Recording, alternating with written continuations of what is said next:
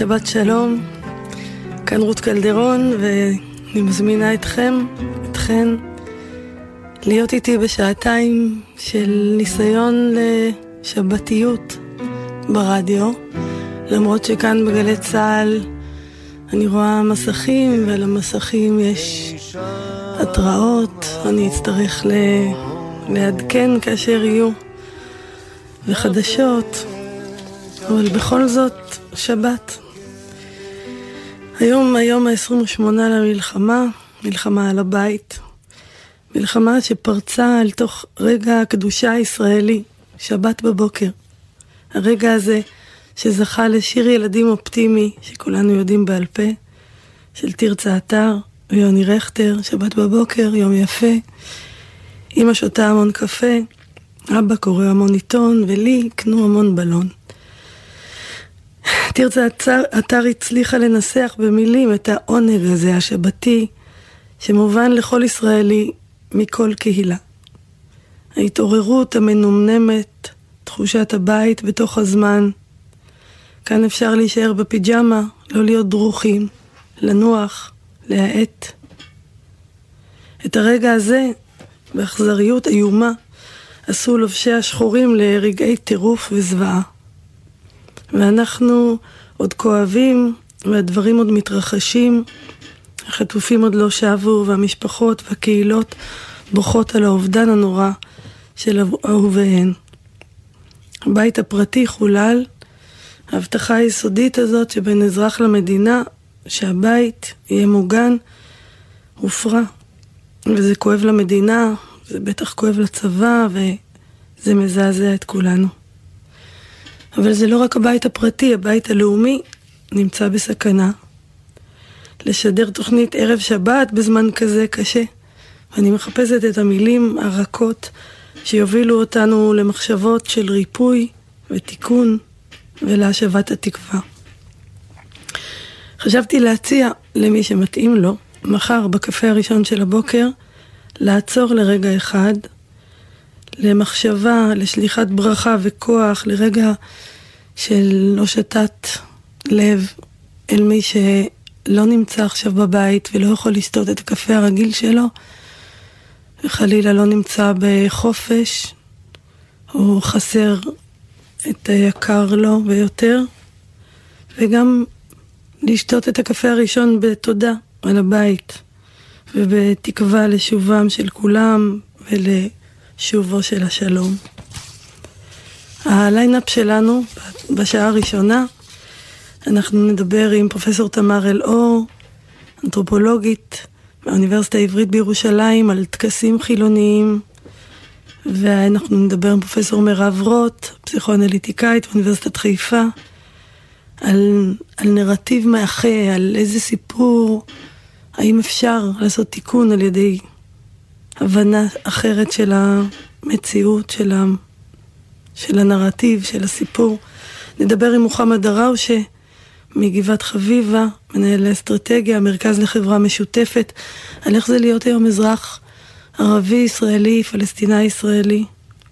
ונדבר עם אייל נווה, ממובילי אחים לנשק, על אקספו, שנראה לי כגמח ישראלי, על ההתארגנות המדהימה של החברה האזרחית ועל היום שאחרי. אז אני חושבת שנתחיל. אה, איתנו כבר פרופסור תמר אלאור? כן, שבת שלום רות. שבת שלום תמיד תמר, תודה שאת איתנו.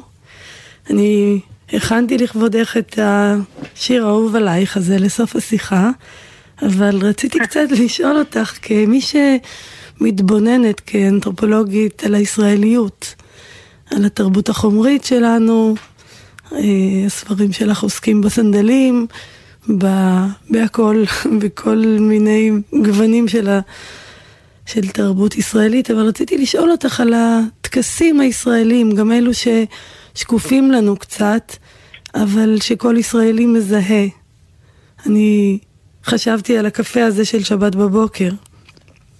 אם אפשר לעצב גם בעולם ה... לא הלכתי, שהוא מלא בטקסים ידועים ונלמדים מראש, האם יש לנו טקסים?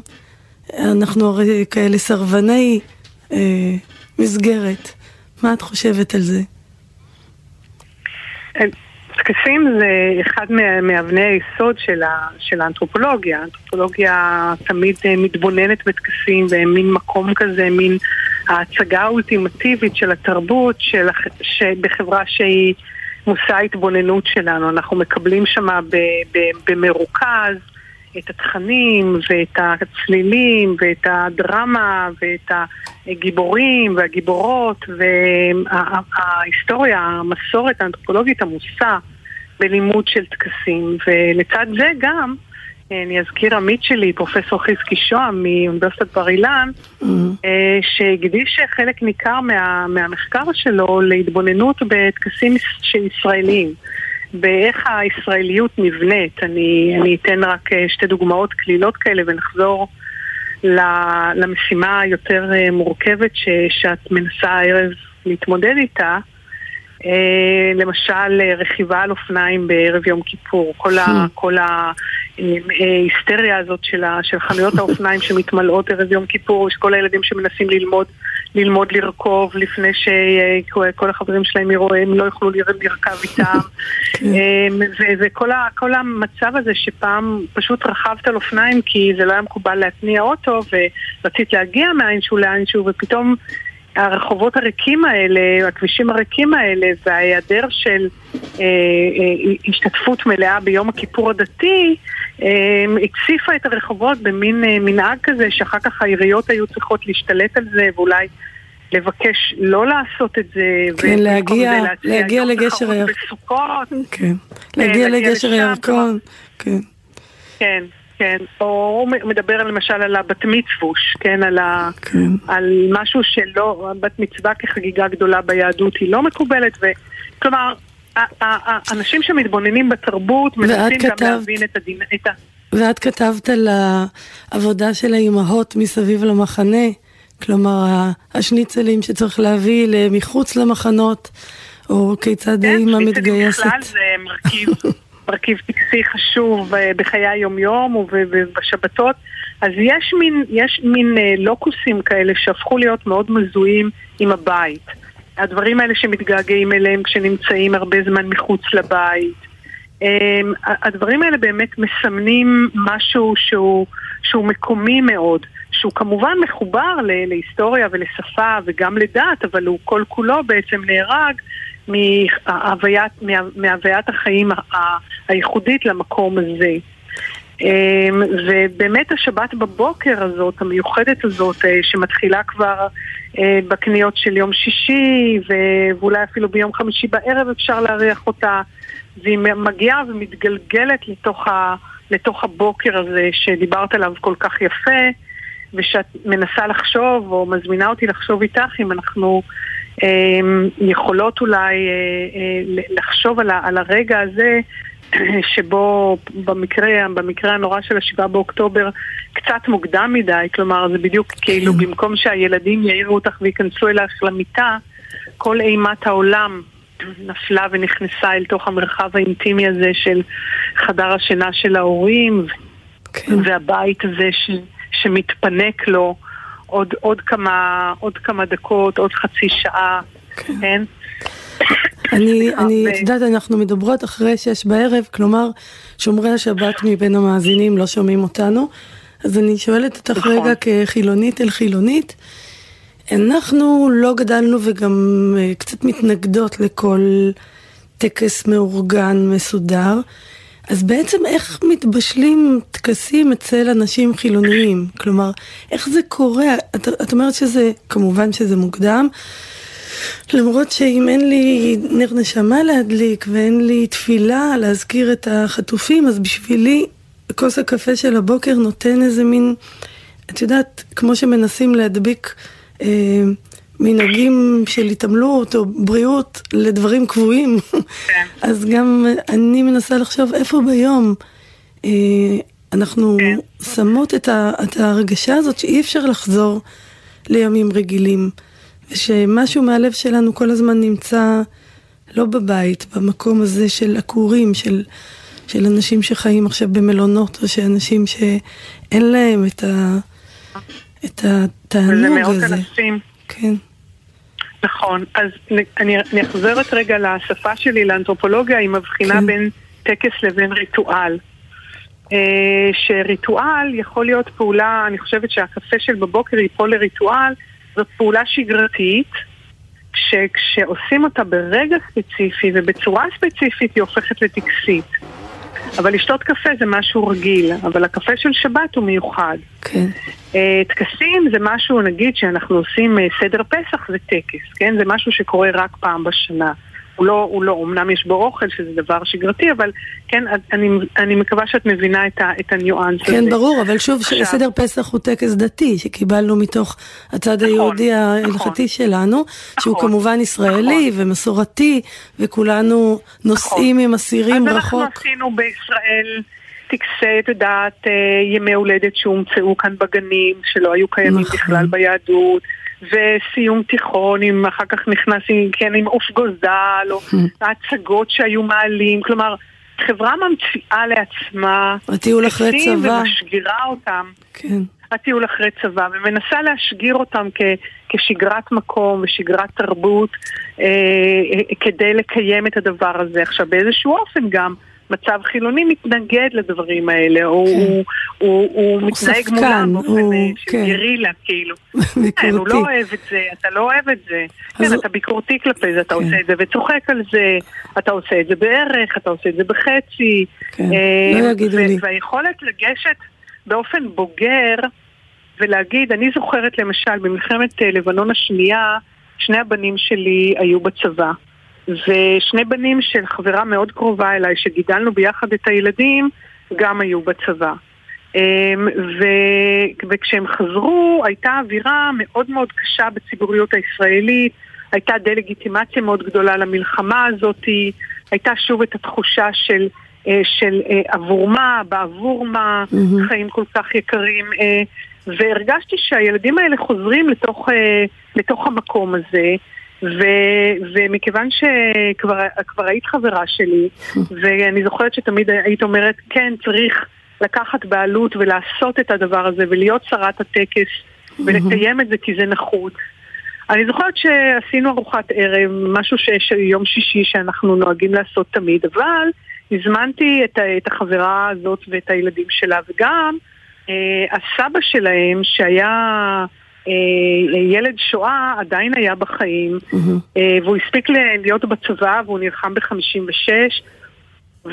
ואת חושבת כאילו למה הסבא הזה צריך לראות את זה, צריך לראות את הבן שלו במלחמת יום כיפור וצריך לראות את שני הנכדים שלו במלחמת לבנון השנייה ועשינו להם כזה מין אה, אה, בין מי שברך להגומל לחילוני mm-hmm. לגמרי כזה ו, ואמרתי להם, אמרתי להם כמובן אנחנו מודים למזל הטוב שלנו ולחוכמה שלכם ולכוח שלכם שהלכתם ובעיקר שחזרתם. Mm-hmm. ואנחנו רוצים אה, אה, לבקש מכם סליחה אם זה, אם, זה, אם אתם מרגישים, על מה שאתם מרגישים כשאתם חוזרים, זה לא מגיע לכם. מגיע לכם שנחבק אתכם, שנגיד לכם שאתם גיבורים, כן. אה, ונודה, ונודה לכם על זה. תמי יקרה, אני... זה רגע שאנחנו לא רוצים לבקר אתכם על זה. כן, אני רוצה להמשיך לדבר איתך שעות, אבל הזמן שלנו, אפילו שהוא שבת, הוא קצת מוגבל. אוקיי. אז אה, אני... בסדר גמור. אני, אני מודה... אלך לארוחת שבת שלי, אני... ואת תמשיכי. אני מודה שאני, יש לי חשק כזה של ועדות הטקסים שהיו ב... בתנועה הקיבוצית, ואולי פעם בחז"ל, אז אה, את בוועדה שלי, ואני... אנחנו נסיים ב"מי אוהב אותך יותר ממני" של ארכדי דוכין. תודה רבה לך, תמי, שבת שלום. תודה. שבת שלום רות.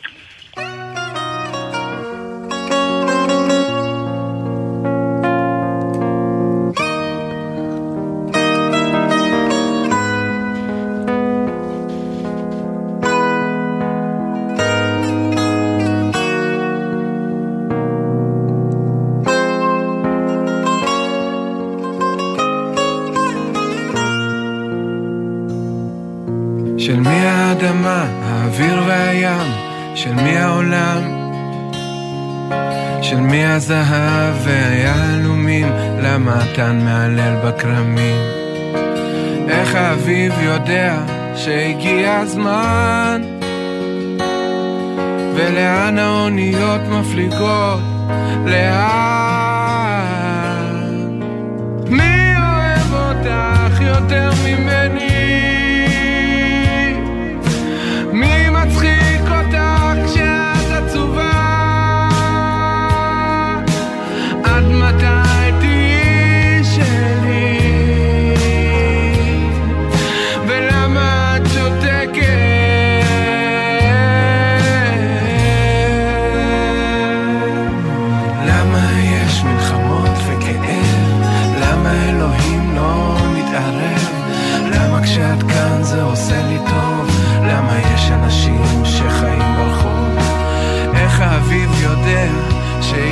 הזמן. ולאן האוניות מפליגות? לאן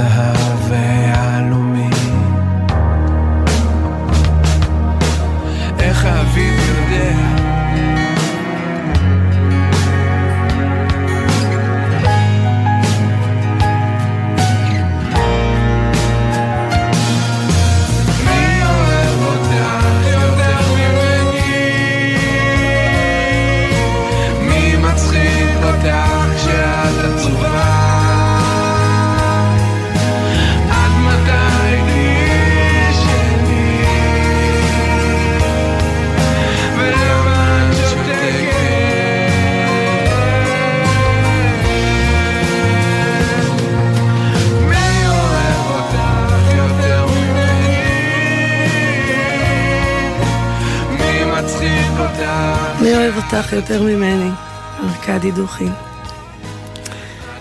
אני מקווה שאיתנו פרופסור מירב רוט. מירב, את איתנו? כן, כן. מירב רוט, פסיכואנליטיקאית מאוניברסיטת חיפה, ובימים האלה ממובילות מערך הטיפול בניצולי ה-7 באוקטובר. אה, מירב, כמה מילים, רק תספרי לנו איפה, איפה את נמצאת ומה את עושה ב-28 ימים האלה, ממש הקמתם עולם שלם של טיפול במשהו שלא הכרנו קודם. נכון, נכון. אה, בשבועיים הראשונים אה, בעצם הייתי ב... בים המלח, אה, יום אחרי שהניצולים של קיבוץ בארי פונו לאחד המלונות שם, וכל ה... הקורבנות של הטבח הזה פונו מבתיהם. אני הגעתי למלון שבו היו מפוני בארי והקמנו שם מערך אה, שהיה צריך להקים אותו מעכשיו לעכשיו בשני מובנים אה, גם לתת מענה לכמה מאות אה, של אנשים שהגיעו הלומים מה, מיום הבעתה הזה וגם ליצור שפה חדשה במהירות רבה. כי אנחנו מכירים בארץ ישראל עבודה עם טראומה אבל טראומה כזאת לא הייתה לנו במובן שהיא באמת הייתה גם אכזרית במיוחד, גם משולבת אה, סוגים שונים של טראומה, זאת אומרת גם הטבח וגם להיות עד לאובדנים וגם החטיפות וגם אובדן הבית, בעצם לא היינו אף פעם איזו טראומה משולבת כזאת. אז בעצם את אה, גויסת יחד עם אה, דני בן זוגך, שפסיכולוג בעצמו, וגם הבת שלכם, נטע, שהיא אה, שחקנית ובאה לעזור לנוער, וחייתם שם שבועיים לדעתי, ב- יחד עם המפונים. נכון, נכון. ספרי קצת על זה. אה, קודם כל נטע הייתה הראשונה, היא ביום הראשון, זאת אומרת בשמונה באוקטובר בבוקר היא שאלה בפייסבוק איפה היא, מכיוון שהיא שחקנית וילדים מכירים אותה ואוהבים אותה, היא שאלה בפייסבוק איפה ילדים, איפה אני יכולה לעזור לילדים, וענו לה בים המלח, ואז כשדיברתי איתה אה, האמת שזה היה ששאלתי אותה, נטע איפה את? והיא אמרה בדרך לים המלח, אה, תשובה אופיינית לג'ינג'ית שלי. אז, והסבירה לי לאן היא נוסעת, אמרתי תשאלי אם הם צריכים שם, אה, אה, שנבוא לתת הנחיות, כי אני באותו יום אה, נתתי איזו, כתבתי עשרה קווים מנחים להתערבות סביב הטראומה הזאת, אז חשבתי נבוא ניתן את ההנחיות. בזמן אמיתי את ישבת וכתבת את הכללים שיעזרו לכל המטפלים שעומדים מול המצב הזה, איך, איך, איך לעזור, איך לטפל. כן, כן. אני רוצה להגיד לך יישר כוח על זה. אז הגעתם לשם. אז הגענו לשם, חשבנו, התלבטנו אם לחזור באותו ערב או למחרת, ואחרי שעה הסתכלנו אחד על השני וביטלנו את הקליניקה ונשארנו שבועיים, אי אפשר היה לצאת משם, זה היה ברור שהצורך הוא עצום ושצריך ליצור מערך טיפולי שלם ולהכשיר את המטפלים ולתת מענה, מענה לאימהות עם תינוקות ולקשישים ולמטפלות הזרות ולעובדי המטבח הערבים, זה באמת סיטואציה אנושית מאוד מאוד מורכבת ועשירה בצרכים. וכל אה, הדבר הזה התרחש בהתנדבות על ידי. הארגונים של הפסיכולוגים? איך, איך זה קרה? זה, זה אפילו לא היה ארגונים, זה אפילו לא היה ארגונים. צבעו על הדלתות בכל אחד מהמקומות בארץ שאליו פונו, ממש צבעו על הדלתות, אה, אנחנו היינו 40 מתנדבים תוך יום, 40 מתנדבים וכבר אמרנו לכאן כבר לא צריך להגיע, של אנשי טיפול שהגיעו, ובינתיים זה הפך באמת לארגונים, אבל אז זה היה ממש איזה מין אה, זינוק. אה, באמת אה, איזה, אני חושבת אינסטינקט לאומי שלם לאזן את הרוע בטוב. זאת אומרת, יש, אני, יש. כניסיון אה, להציל את, ה, את העולם מתמונות הזוועה, מייצרים איזה גנרטור אה, עצום של טוב ונתינה, אה, שבאמת מייצרת איזשהו, איזשהו כוח נגד. כמה זה יפה מה שאת אומרת, שה, שהרוע הזה והפריצה הזאת של האימה והשחור ייצר אצל החברה האזרחית הישראלית טוב וחסד ש, שניסה לעטוף את, ה, את הנפגעים. זה, זה מקסים. אני רציתי לשאול אותך דבר ספציפי, קצת הקשבתי לך. והבנתי, אבל תגידי את זה במילים שלך, שבעצם אה, פוסט-טראומה, שזה אחת הצרות הגדולות של החברה הישראלית, מכיוון שאנחנו עדיין מתחילת המדינה כל פעם עומדים מול אה, קושי ומלחמה ופגיעה אחרת, יכולה להשתפר, אני אומרת את זה במילים שלי הבלתי פסיכולוגיות, שאם פוגשים את האדם אחרי טראומה מספיק מוקדם ומדברים איתו ומייצרים סיפור נכון, אז אפשר בעצם למנוע את, את הפוסט-טראומה לכל החיים? כן, אני, אני לפני כן אפילו אומר שלעומת מה שחושבים רבים, רוב, רוב רובם של האנשים שעברו את הטבח הנורא הזה לא יסבלו מפוסט-טראומה.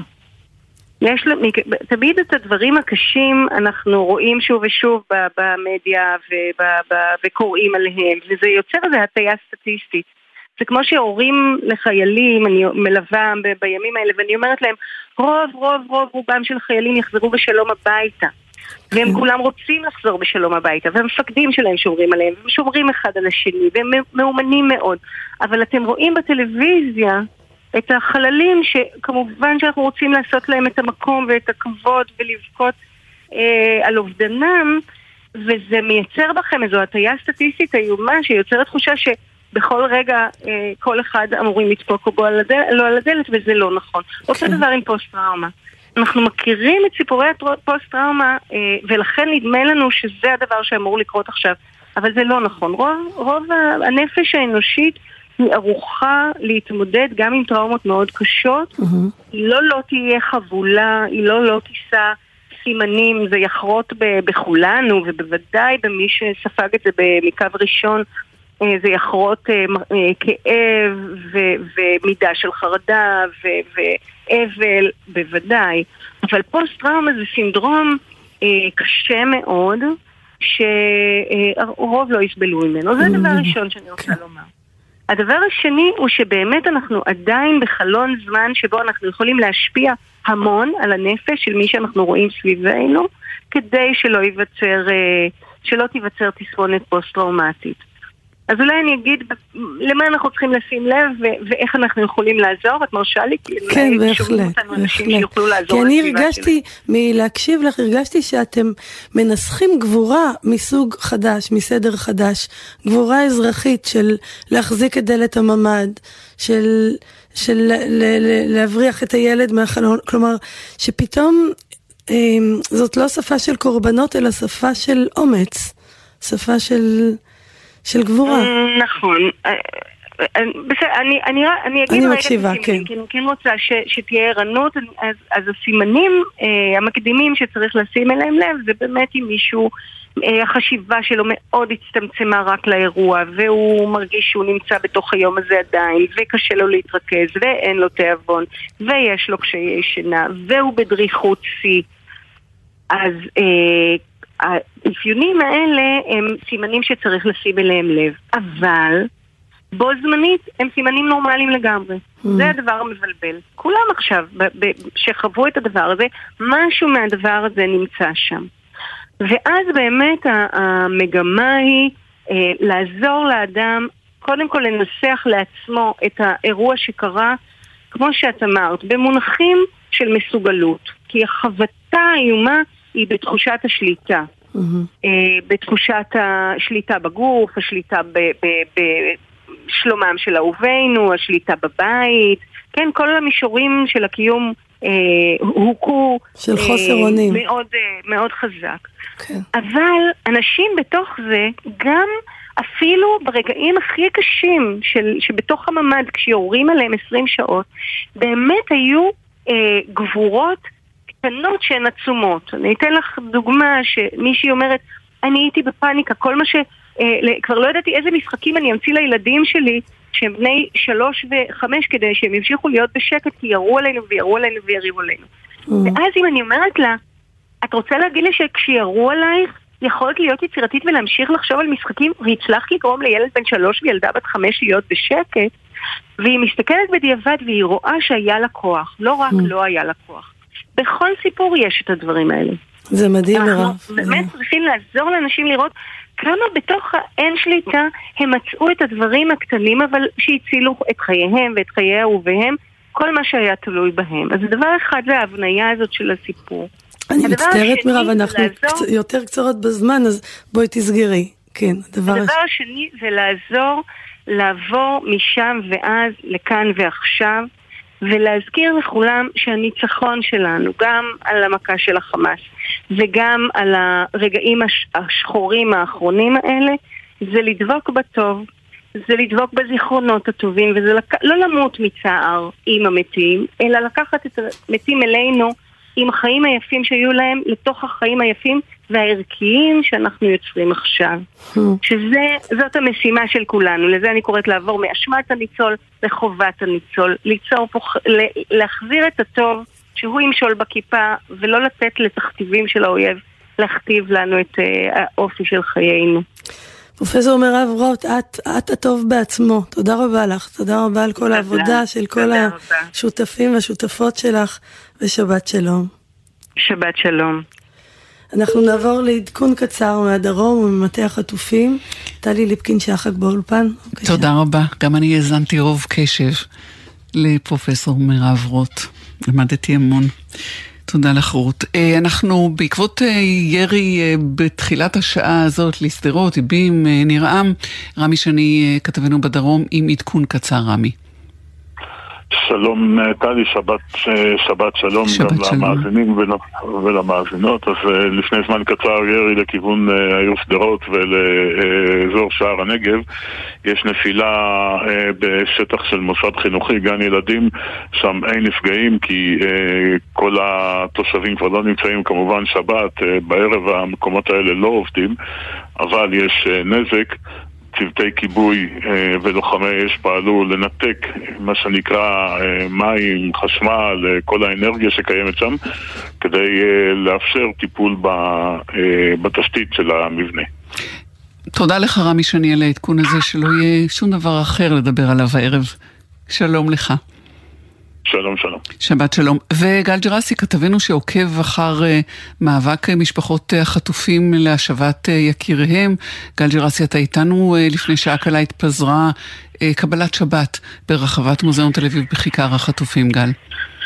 כן, שב, שלום טלי. קודם כל, סוף שבוע מאוד עמוס מבחינת פעילות משפחות החטופים והנעדרים, אין, לא היה, היה ברור שזה מה שיקרה, זה כבר סוף שבוע רביעי ברציפות שמעל 230 ישראלים לא יהיו עם המשפחות שלהם בארוחת שישי. אז הם אה, נציגי קיבוץ נחל עוז אה, נציגי המשפחות של החטופים מנחל עוז קיימו אה, קבלת שבת, זה כבר איזושהי מסורת של מטה המשפחות לקיים בכל שבת איזשהו אירוע לקראת כניסת השבת, להזכיר כמובן גם בסוף השבוע את עניין החטופים. ירדנה ארזי הייתה שם ביחד עם הגבעתון, אבל מה שיותר אה, מעניין שקרה היום היא איזושהי כמעט אה, הפגנה מזרים במטה לא לקרוא לאירועים שלהם הפגנות, אבל ברגע שהם הבינו ש...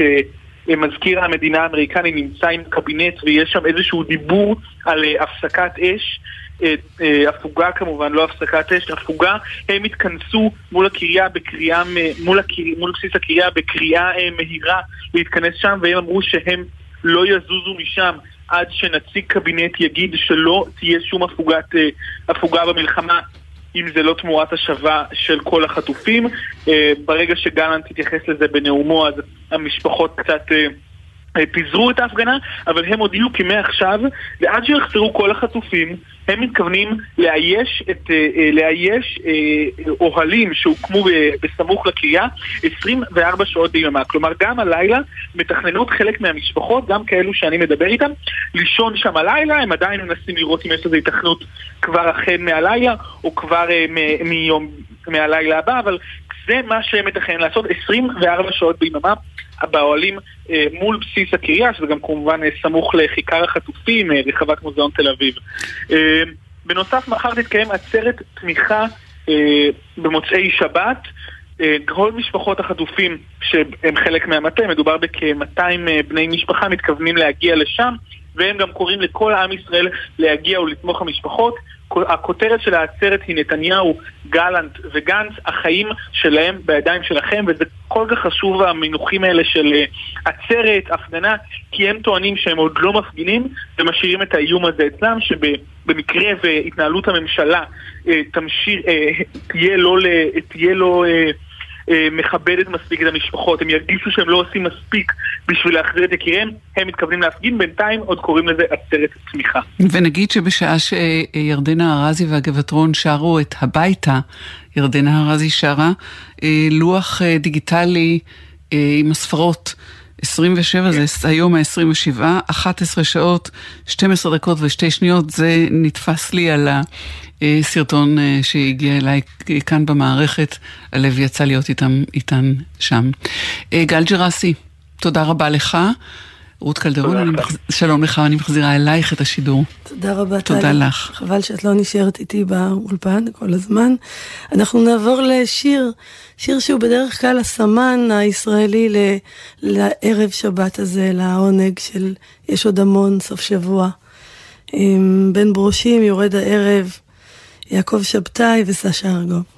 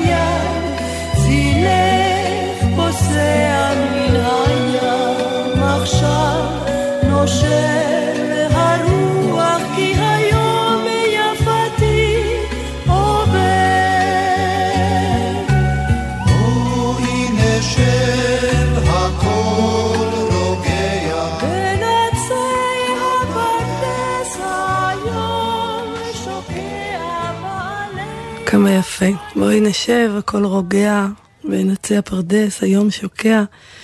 דבר נוסף שלמדתי ממירב רוט, אנחנו, אני גילוי נאות, אנחנו רצות ביחד בשעות שאינן שעות בפארק, והיא אמרה לי שאפשר לעזור לאדם אחרי טלטלה כזאת, בשבוע הראשון זה מאוד אפקטיבי ועד סוף החודש הראשון. וחשבתי כמה זה מדהים שהתרבות שלנו אה, בנתה את הכלים של שבעה ושלושים, ובטח גם בתרבויות אחרות, שהם בדיוק הזמן שאפשר באמת עוד לעזור לאבל, לספר את הסיפור ש...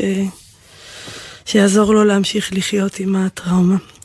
ואני פונה מכאן לחבר אחר, מוחמד דרארשה, מנהל אסטרטגיה, המרכז לחברה משותפת בגבעת חביבה. חלומי להגיע לשם ללמוד ערבית כמו שצריך. שלום לך מוחמד, אתה איתנו? אני איתך רות, שלום לך. תודה. תודה. אפשר לממש את החלום שלך. כן, כן, אני רק עניין המורים ש... שלנו מחכים לך. אני שמעתי דברים נפלאים. רציתי לשאול אותך את השאלה הקשה שכולנו חושבים עליה כל הזמן. איך זה להיות עכשיו אה, ערבי, פלסטיני, ישראלי, בתוך כל הקושי הציבורי הגדול הזה? גם מה מרגישים, אם אתה קצת יכול לעזור לנו לשמוע ולהבין, וגם מה אפשר לעשות כדי אה, להיטיב את המצב הזה. טוב, קודם כל בואו נתחיל לברך על זה שאנחנו מצליחים כבר חודש אה, להחזיק סוג של שפיות ביחסי יהודים וערבים בתוך מדינת ישראל. זה לא אומר שרגשות אה, אינם אה, רגשות שיש בהם סוג של מתח מסוים. המתח הוא למעשה לאו דווקא בין יהודים וערבים, המתח הוא פנימי בתוך החברה הערבית. אה, בשנות ה-70 אמר אחד מחברי הכנסת הערבים, עבד אל-עזיז זועבי, הוא היה במפ"ם בזמנו, mm-hmm. הוא אמר בתקופת מלחמה יש לנו בעיה, כי המדינה שלי במלחמה עם העם שלי.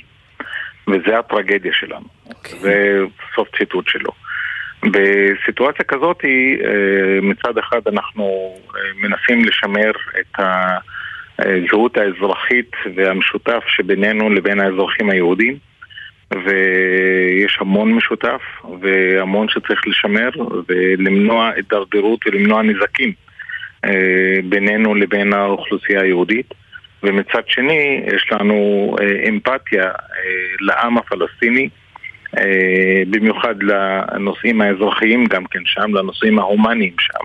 כן. ולאזן בין שתי האוכלוסיות שחלקן דוחפות אותנו, אולי רוצות לדחוף אותנו לזירות אחרות. ראינו את אסמאעיל הנייה ואת אבו עוביידה מהצד של חמאס דוחקים בציבור הערבי לצאת לרחובות ולהבעיר את הרחובות מתחת לרגלי הציונים.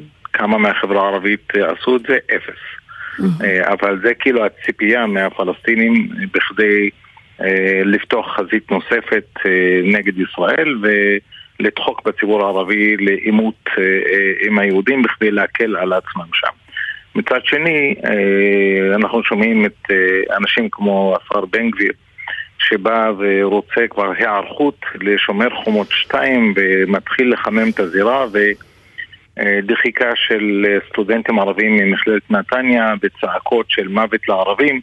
למה? כי אנחנו הערבים מזמינים בכדי להוציא עליהם את, ה, את הכעס ואת התסכול של החברה היהודית ומנסים לחמם את האווירה בכדי ליצור שוב זירה דווקא מהצד הימני היהודי, אז מצד מצד חמאס יש כאלה שמנסים לדחוק אותנו לאש, ומצד uh, הימין הקיצוני הישראלי מנסים להכניס אותנו לתוך האש. כן. ובו בזמן, איפה אנחנו נמצאים? אנחנו נמצאים בבתי חולים כאחים ואחיות ורופאים, נהגים של אוטובוסים, נהגים של משאיות, 60% מהאזרחים הערבים, 60% זכות. עובדים בחברה היהודית ובציבור, בקרב הציבור היהודי. אני מרגישה את זה כל יום, אין פירות וירקות, והגננים שעובדים איתנו, והרופאים שעובדים איתנו, והאחים שעובדים איתנו, הרוקחים שעובדים איתנו, כלומר, בעצם להגיד... אה, להבעיר את הרחוב זה, זה להגיד לאנשים אתם לא אזרחים במדינה הזאת והרי אנחנו כבר מחוברים וחיים ביחד בפועל. אבל אני אה, כאילו אני, אני מרגישה וזה ש... וזה מחזיק מעמד כן, זה מחזיק מעמד, אבל אני אגיד מה שאתה לא אומר, אני מרגישה שדיברתי עם האנשים שעובדים בשכונה שלי, שזה מפחיד להיות ערבי ברחוב, שזה לא נעים, שכשאנחנו יורדים יחד למקלטים, מסתכלים בעין קצת אחרת. יש... נכון. יש סיבוך שהוא מצד אחד הזדמנות כל כך גדולה של שתי תרבויות גדולות וקרובות כל כך, לכן השאיפה שלי ללמוד יותר ויותר ערבית, כי כל לימוד בערבית מעמיק את ההבנה שלי בעברית, ומצד שני אני, אני רוצה לומר לך שאני חושבת שיש לנו הרבה מה לתקן כמדינה, לתת לאזרחים הערבים שלנו הרגשת בית ושותפות ושוויון, פשוט כמו כל אזרח. ואת האמת, רות, זה חסר, אה, במיוחד שאנחנו חיים תחת אה, אחת הממשלות הכי אה, רעות ביחס שלהם כלפי הציבור הערבי מבחינת מתן הרגשת שייכות. אני כבר לא, עדיין לא התחלתי לדבר על מדיניות מפלה שהם עושים, אם זה אפליה בתקציבים וכל הזמן התייחסות לאזרחים הערבים על תקן חשודים ותומכי טרור כל הזמן. מוחמד, אני, סבתא שלי הייתה אומרת שאסור לבכות בשבת, ששבת היא מלזעוק, אז בוא ננסה להגיד איזשהו דבר שאפשר לעשות לטוב, שהחברה האזרחית יכולה לעשות לטוב. ל... הרבה. הרבה.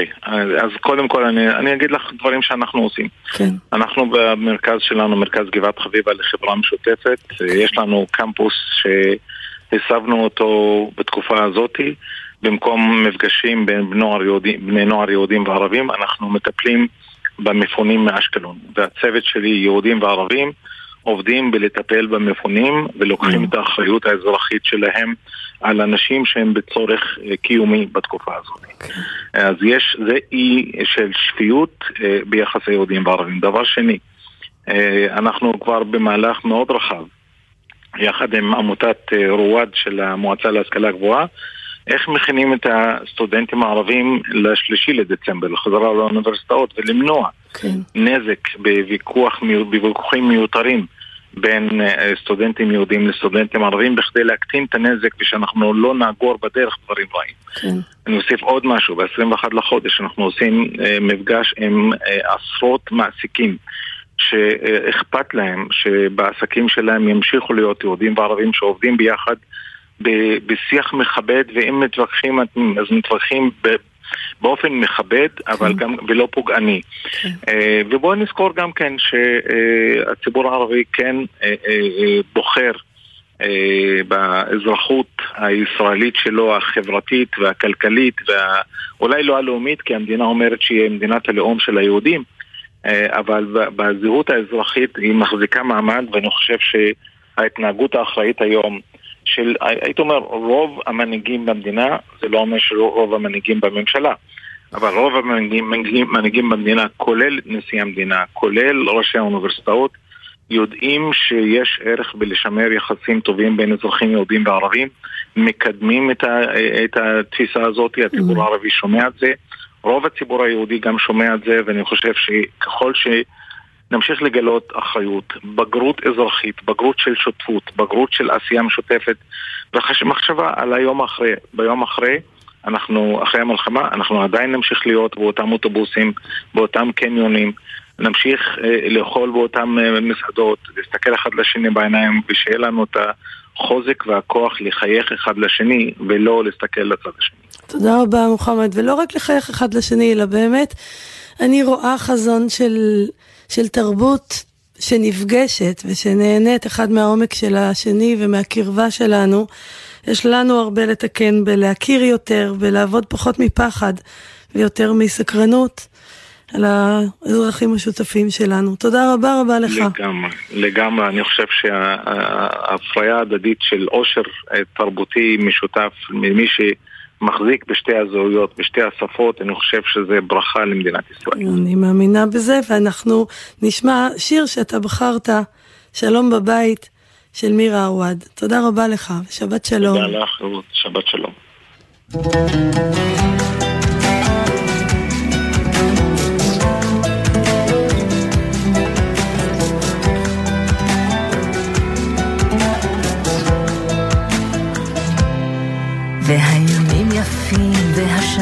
והשנים המנגינות עולות והתמונות חולפות והמילים זורמות והתקוות גדולות. על משכבי ביקשתי בלילות. אור הנר הסירה אפלה פתח לי דלת נעולה. ברוח חדשה מארץ רחוקה בקול חזק עוד ייתקע מהשברים שבחיינו עוד תעלה שמחה גדולה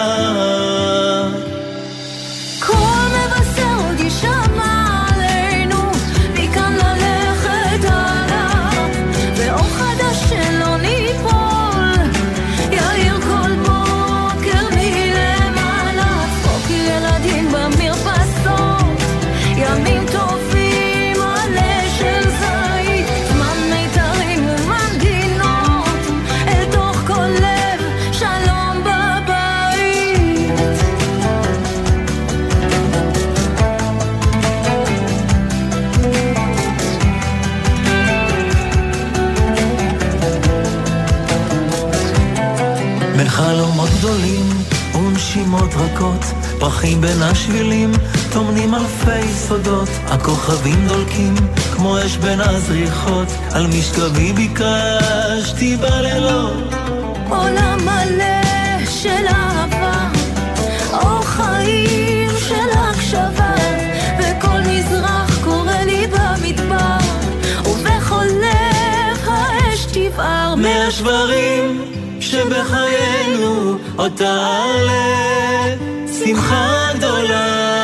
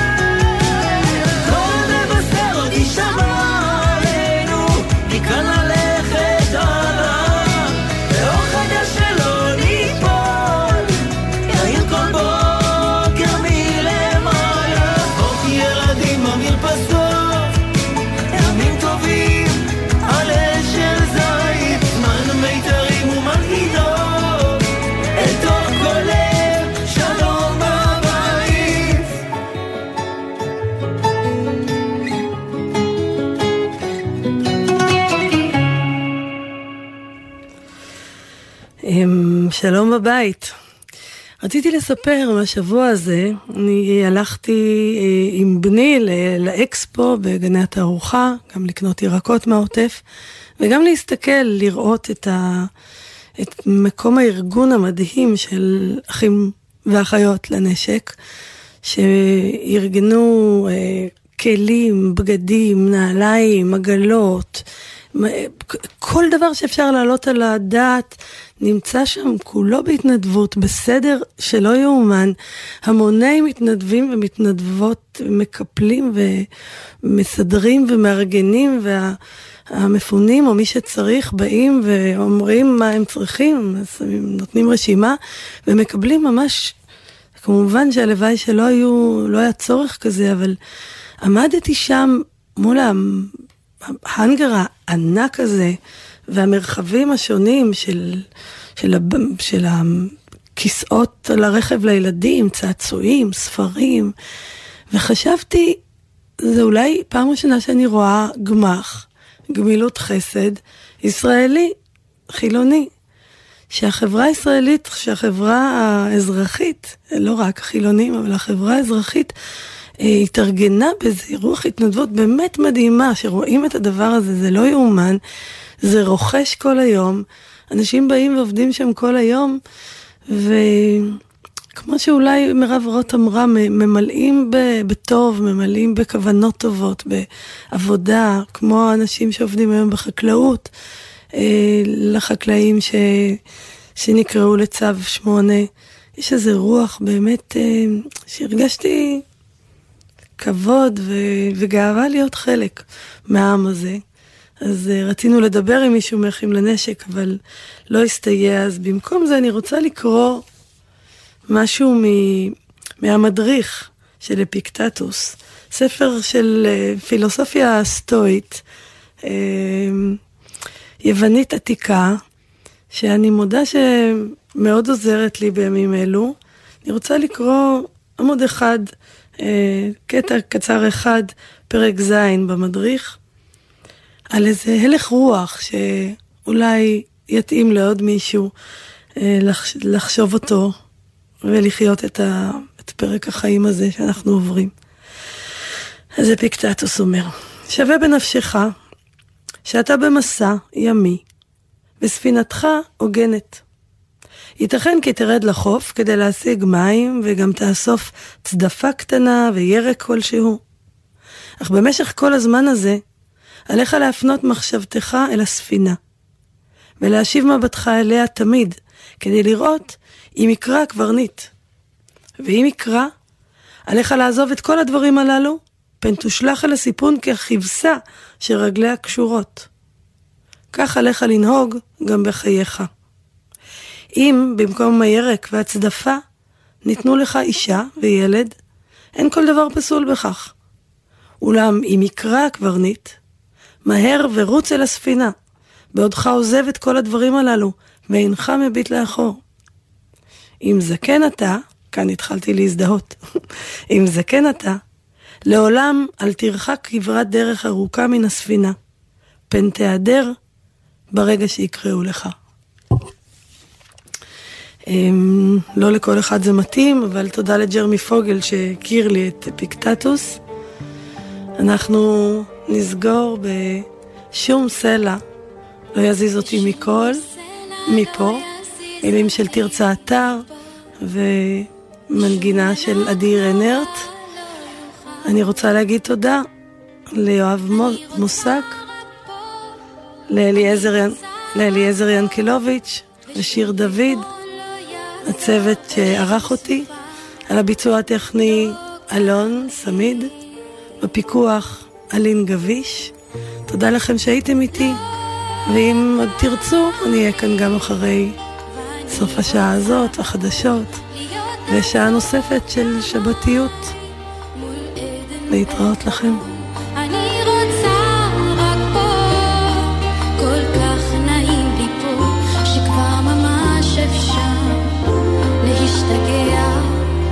יש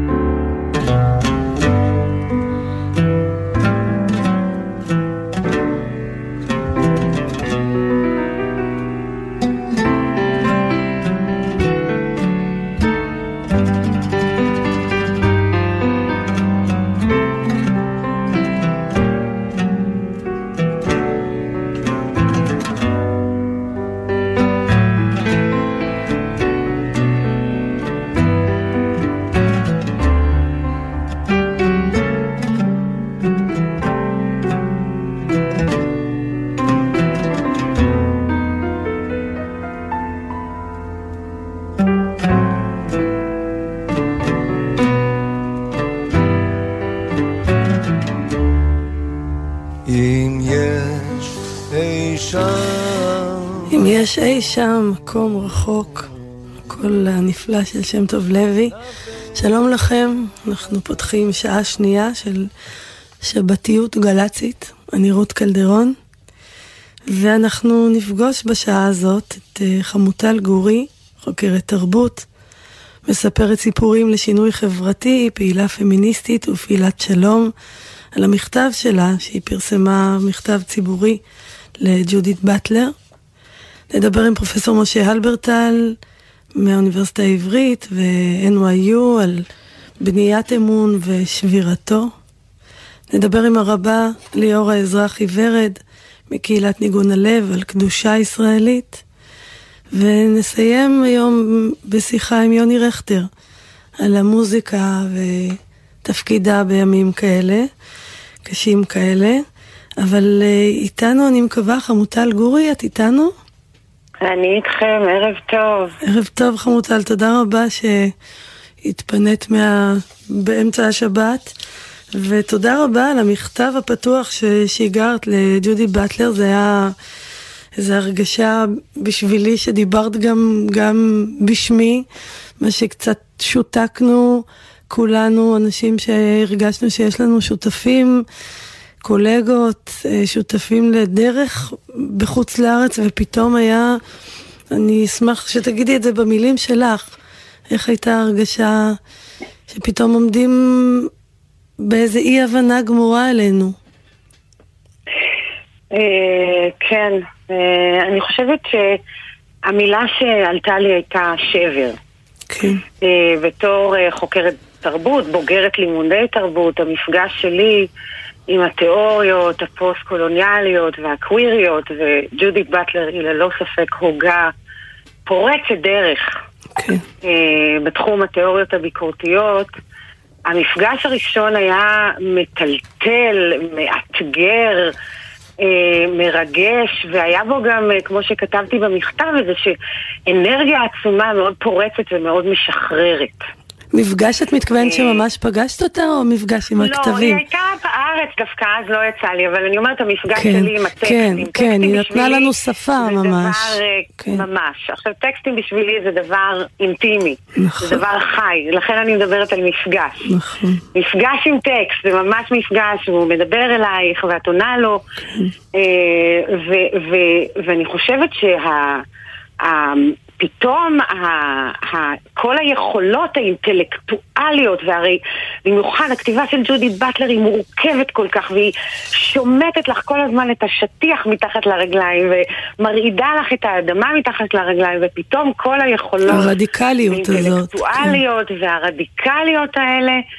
אה, אה, אה, פתאום דווקא החוויה שהייתה לי, וזה לכן היה שבר, דווקא של, של איזה כשל. כן. של איזה כשל אה, אה, מוסרי, קודם כל, כשל מוסרי. אה, כשל מוסרי שהיא משתמשת בכלים התיאורטיים וביכולות האינטלקטואליות שלה כדי להצדיק אותו. כן. וזה היה השבר הגדול. זה אה. היה השבר הגדול.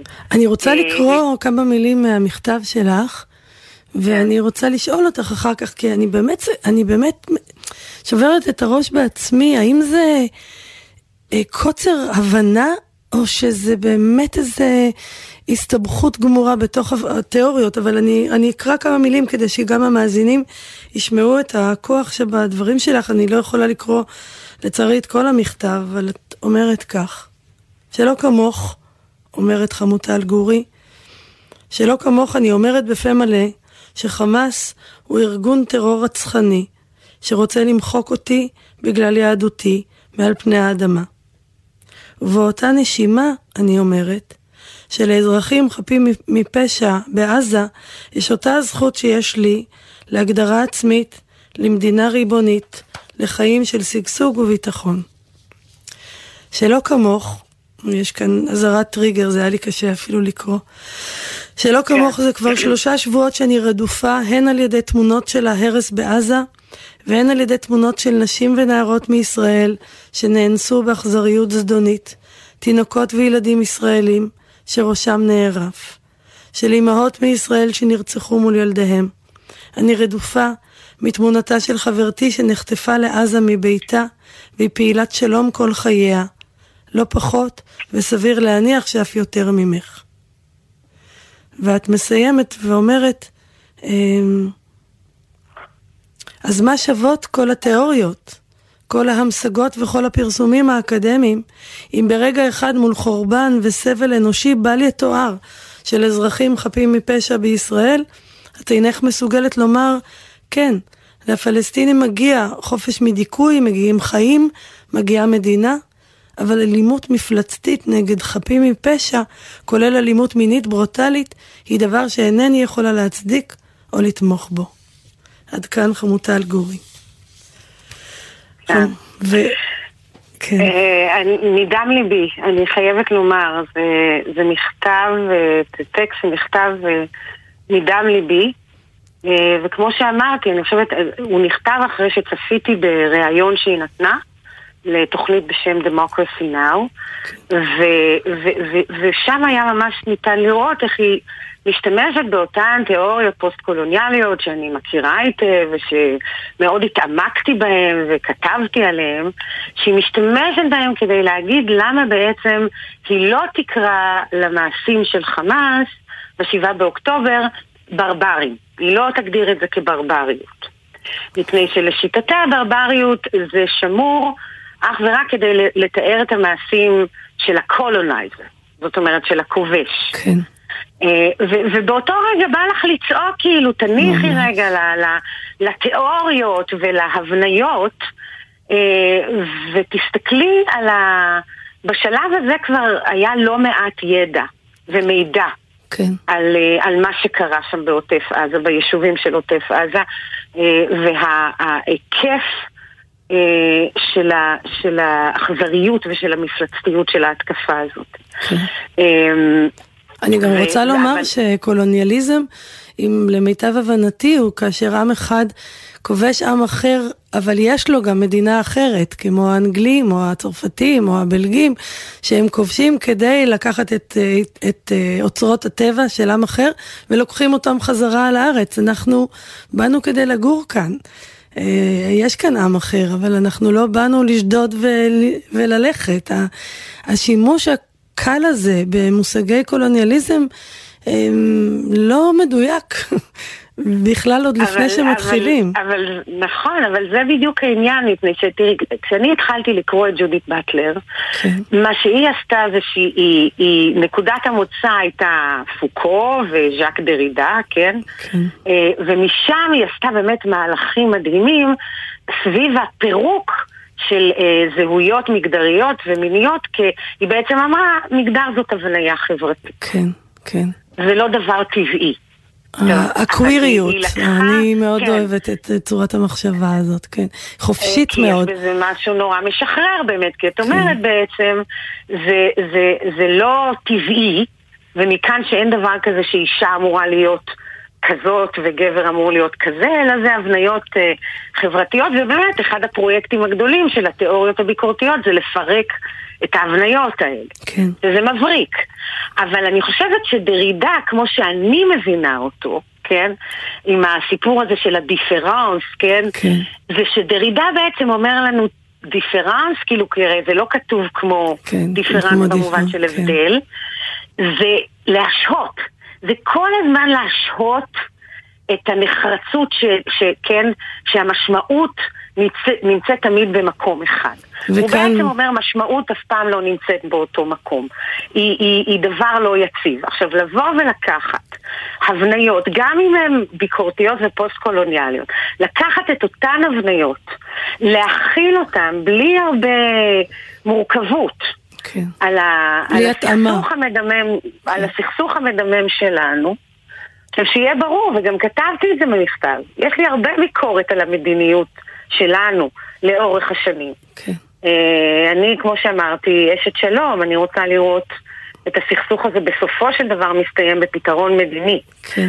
אבל לבוא ולקחת את אותן הבניות בדיוק של אה, ה colonizer הלבן, כן? כן. אה, אה, שישראל היא ה colonizer הלבן. גם, ה colon... אה, גם הקולוניזציה וגם אה, שיח השחורים והלבנים, שאנחנו כביכול, זה מצחיק, שזה שוב, אנחנו אה, מיעוט שנחשד או הוא כאילו הלבנים ש, שכובשים את השחורים. כל העסק הוא באמת חוסר, אה, חוסר דיוק מחשבתי גדול, אבל יש כאן עוד דרמה אה, אה, מרגשת וכואבת, שה... לא רוצה להשתמש במילים בנאליות, אבל השמאל הישראלי, או האינטלקטואלים שחושבים ו, וקשובים ומשתמשים בשפה הזאת של ה...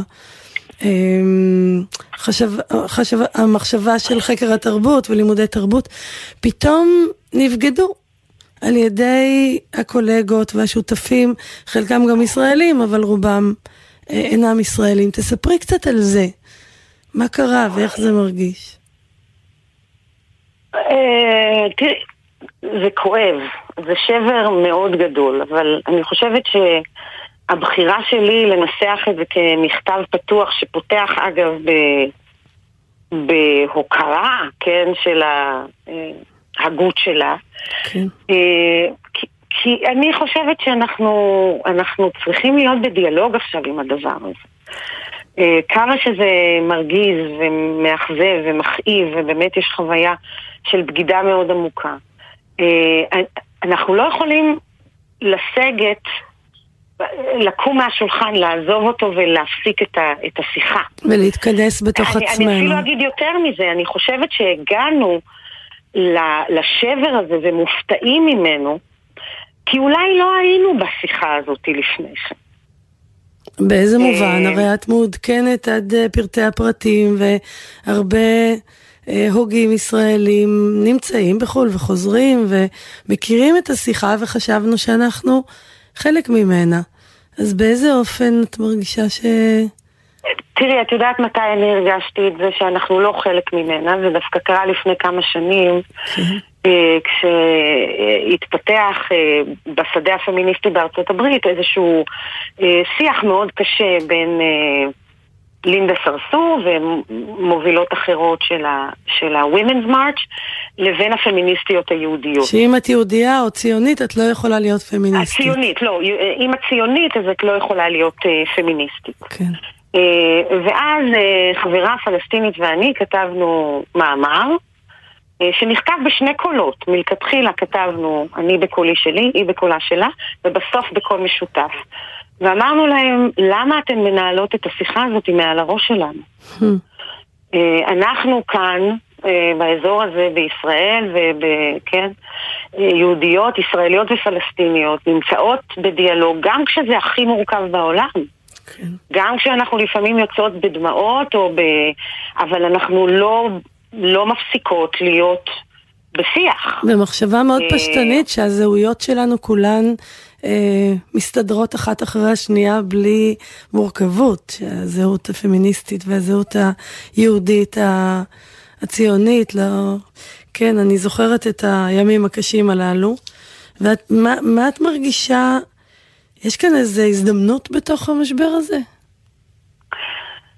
תראי, אני אה, אישה אופטימית, hmm. ולפני כמה שנים נחשפתי לספר נפלא של ג'ונתן ליר, שנקרא Radical Hope, תקווה רדיקלית. כן, יפה, אופטימיות רדיקלית. הוא עוסק בדבסטיישן, בחורבן של השבטים הילידים בארצות הברית, אפרופו white colonizers, כן? כן. אבל, אה, והוא אומר, מה זה תקווה רדיקלית?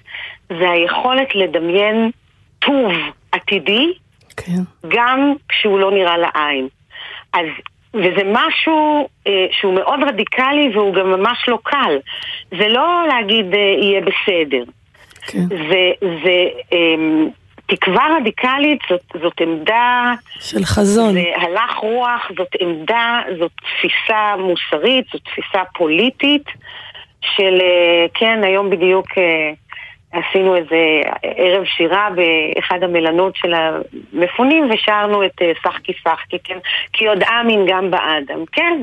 אני. מה לעשות, אני עוד מאמינה, אני מאמינה באנושיות, אני מאמינה בבני אדם, אני כן מאמינה שלמרות ההבדלים המאוד עמוקים והמחלוקות, יש גם אה, משותף שנצליח אה, למצוא אותו.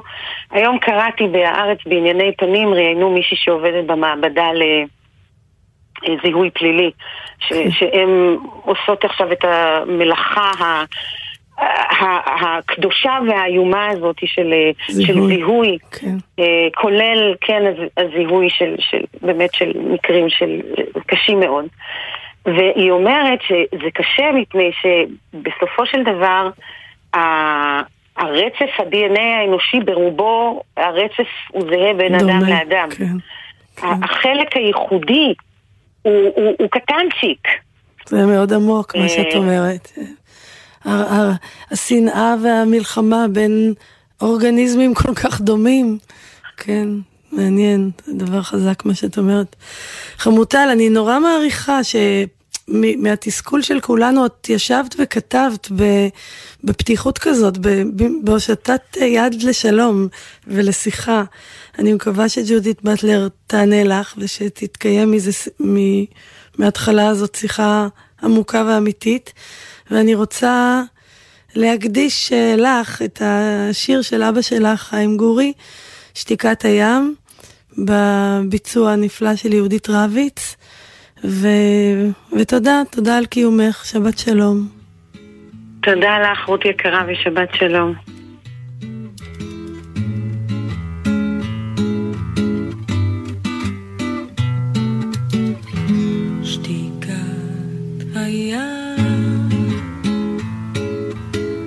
אתה תלך ולא תגיע לעולם שתיקת הים הצוללים חזרו ריקם אל קו החוף שבות ספינות מנוצחות ואור השמש בגבם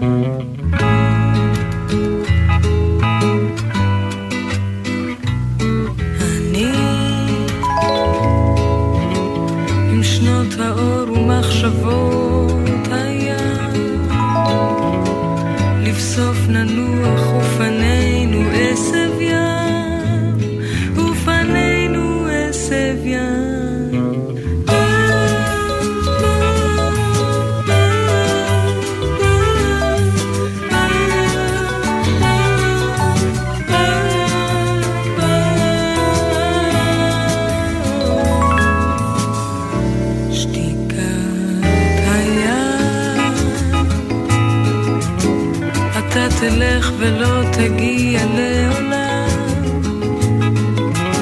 שתיקת הים הצוללים חזרו ריקם אל קו החוף שובות ספינות מנוצחות. ואור השמש בגבם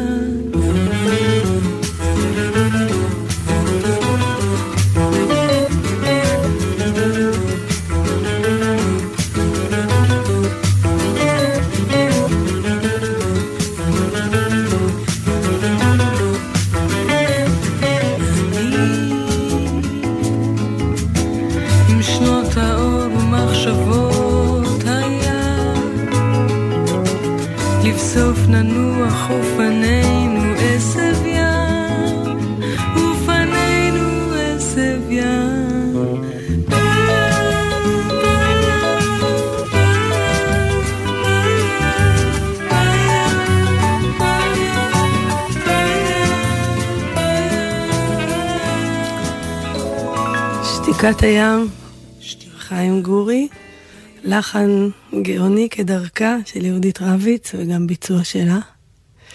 ואיתנו, בפלא הגדול של הבדלי השעות בעולם, פרופסור משה הלברטל, פרופסור לפילוסופיה ומחשבת ישראל מהאוניברסיטה העברית, שנמצא כרגע בניו יורק, כי הוא מלמד את סמסטר הסתיו ב-NYU. שלום משה, אתה איתנו? שלום, שלום. זה. זכות לדבר איתך. לתוך השבת הישראלית, כאשר אתה עוד לא בשבת בניו יורק. כן, נכון. שבת, שבת שלום לכם מכאן, שעוד יום חול, כן. תודה שאתה איתנו. ומשה אלברטל הוא כל ה... הקול המ- המרגיע את אה, נפשי, אני מוכרחה, מוכרחה לומר, כשאתה מדבר, הדברים מסתדרים ונעשים הגיוניים, אז אנחנו כבר בשעה השנייה שלנו, של השבתיות פה, ורציתי לשאול אותך על שאלת האמון, כי אני מרגישה שאנחנו 28 ימים לתוך אה, מלחמה איומה, והרבה נפרץ בה, אבל קודם כל נפרץ האמון בין האזרחים לבין המדינה, אה, בינינו לבינינו. מה זה בדיוק אמון? איך זה מתקלקל ואיך מאחים אותו? שאלות קטנות יש לי אליך. כן, אז כן, באמת ימים, ימים של משבר שבו שאלת האמון היא כל כך מרכזית. אז אמון, אמון זה מצב עניינים שבו אתה מפקיד בידי מישהו אחר דבר שהוא יקר ערך בעיניך, כן? אם אתה נותן ביד, אמון זה מצב של פגיעות, נכון? אנחנו, אנחנו שולחים ילד או ילדה לבית הספר ואנחנו מפקידים את החינוך, את ה... אז אנחנו במציאות שבה האזרחים מפקידים את הדבר אולי הכי בסיסי ביותר שלהם, את, את הביטחון של החיים שלהם בידי המדינה, בידי הצבא וזה, אה, אמון הוא תמיד בהקשר של פגיעות. אה, וכן, זה, זה, זה המצב האנושי, אנחנו תלויים באחרים. אגב, לפעמים לא תמיד כדאי לנו להפקיד את האינטרסים שלנו בידיים של עצמנו, נכון? זו שאלה של כמה אנחנו מאמינים בעצמנו. נותנים אמון בעצמנו, כן. כן. אבל זה תמיד בהקשר הזה, נכון? באיזה הקשר של פגיעות ותלות, שבו האינטרס שלנו מאוד חיוני, מאוד בסיסי, נתון בידי מישהו אחר. אז בעצם כל רעיון המדינה הוא כאשר אני לא סומכת על עצמי אה, להגן על עצמי ואני, ואני מוכנה לשלם מחיר כדי להיות בטוחה שמישהו מגן עליי. המלך... נכון, ה... נכון, אנחנו, אנחנו מפקידים... מפקידים, אבל זה בגלל שאנחנו יצורים סופיים ופגיעים ו- וכולי, אנחנו צריכים להפקיד אינטרסים שלנו בידיים של מישהו אחר, נכון? זה תמיד ככה בחיינו. ו- וזה המצב שבו נדרש אמון, אחרת אין צורך באמון. אבל אתה מגיע לרופא ואתה מפקיד בידיו דבר נורא חשוב, את הבריאות שלך או של, של האח, של, של בנות או בני המשפחה שלך. ובעצם תינוק נולד אז הוא תלוי בנתינת אמון, אחרת לא, הוא לא יחיה. נכון, נכון, נכון. ואז קודם כל התשתית של אמון היא יכולת. אתה רוצה שמי שאתה נותן בו אמון הוא מסוגל, נכון? זה הדבר הכי בסיסי. ו... ואגב, תמיד כשאתה בודק יכולת וכשאנחנו תמיד מפקידים אינטרס חיוני שלנו בידיים של מישהו אחר, אנחנו נהיים מאוד דרוכים לכל הסימנים האלה, האם באמת יש שם יכולת. אז אה, אה, אה, זה, זה לא מקרה שבעברית אמון בא עם אימון, נכון? חשבתי אמונה, מעניין. עוד מעט, עוד מעט נגיע לזה, אבל זה, זה בא עם אימון, כן? כאילו שהוא מאומן, שהוא יודע מה הוא עושה, ש, שיש לו, ש, שלגוף הזה יש יכולת. ואז זה דבר ראשון, וכמובן אחד הסימנים הכי מובהקים לחשדות בהיעדר יכולת זה יהירות. כמובן ברגע שאתה מגיע לרופא והוא יהיר והוא לא מתייעץ וכולי, אתה מיד דואג. כן. אז, אז, אז יכולת, ופה בהקשר שלנו, אם אנחנו רוצים להגיע אלינו, או שבינתיים נתרכז ברמה היותר מופשטת, אבל בהקשר שלנו, אז היכולת של קודם כל של צבא. כן. צה"ל צריך להשיב את האמון ביכולת שלו. שהמדינה בכללה, אבל אנחנו עוד נגיע לזה. הדבר השני באמון זה יכול להיות שיש מישהו שיש לו יכולת, אבל לא כך אכפת לו, נכון? אגב, אם נחזור לדוגמת הרופא, אתה מגיע לאיזה רופא סלבריטי כזה, אה, שהוא כבר, המקרה שלך לא בדיוק מעניין אותו. אז הוא מאוד מסוגל, הוא מאוד יכולת, אבל הוא לא ישקיע, הוא לא זה, ומכאן הקשר בשפה העברית בין אמון לאומנת, נכון? ויהיה אצלו אמון, כן, פדגוג, אומנת. נכון, אומנת, כן, קר, הדבר הזה של אכפתיות. ואני חושב שבהקשר של אה, חברה, אה, יכול להיות שהמדינה היא מסוגלת, אבל לא בדיוק אכפת לה. וזה בעיה אדירה, אם אתה לא מהבייס שלה, אם אתה לא מה... אם אתה מהצפון, מהדרום, מהשוליים, מהמרכז, כל השאלות האלה. שתושבי עוטף עזה כל הזמן צעקו שעוזבים אותם, שלא רואים אותם. ממש כן, כך. חשש ממש כזה. כך. אחד הדברים המקוממים במצבים האלה זה שיש יכולת, אבל אין בדיוק אכפתיות. שאלה מורכבת למה. ו... ו... אז זה, זה עוד מרכיב נורא חשוב של אמון, של, של אכפתיות, ואני חושב שבעניין שלנו אנחנו מגיעים אולי למשהו יותר עמוק ויותר חשוב שהוא קשור באמון במנהיגות. כן. והוא קשור לזה שאתה מצפה שכשמנהיגים יגיעו לסוג מסוים של הכרעות, אז מה שיעמוד מול, מול עיניהם זה טובת הכלל. כן. באמת, שכמובן אנחנו כולנו יודעים שזה כלל מאוד גדול בפוליטיקה, נכון? שפוליטיקה היא שדה של מכשור, כאילו, אתה ממכשר כל מיני דברים. מה, מה, מה נשיא אמריקאי רוצה בקדנציה הראשונה שלו? טוב, להיבחר בשנייה. כן, פוליטיקאים רוצים כוח, להשיג כוח ולשמור עליו, זה בסדר כאילו, אבל, והם עושים בשביל זה כל מיני תרגילים. אבל יש, יש מרחב מסוים שאתה אומר, טוב, עד כאן. אתה מניח שהם עושים את כל זה כדי לעשות טוב. בדיוק. אתה אומר, יש, יש איזה מקום, אני אקרא לו המרחב המקודש, כן? שהוא לא, הוא לא, instrument, הוא לא מכשיר שלך. כן. זה לא מכשיר, כאילו... זה כמו שלפעמים אני, אני הולך ל, ל, לח, לחברות שאני לא מכיר, אני אומר, אני מסתכל בתוכניות הטלוויזיה שלהם ואני אומר, באיזה, באיזה תוכנית הם לא ישימו פרסומת? Hmm. יהיו כמה תוכניות שלמרות שיש להם אחוזי צפייה גבוהים, שם לא יהיו פרסומות, נכון? אתה אומר, אוקיי, זה אומר שזה מרחב שהוא לא, לא ממוכשר, כאילו. כן, מעניין. לא למטרות רווח. אתה אומר, חושבים בישראל נגיד, אה, טוב, יש טקסי יום הזיכרון, יש אפילו דיווחים על, על פיגועים, יש רגעים ש... עכשיו, חברה שבכל מקום תתקע פרסומת, אין לה כבר אזור מקודש, שום דבר לא קדוש אצלה כבר, זה הכל.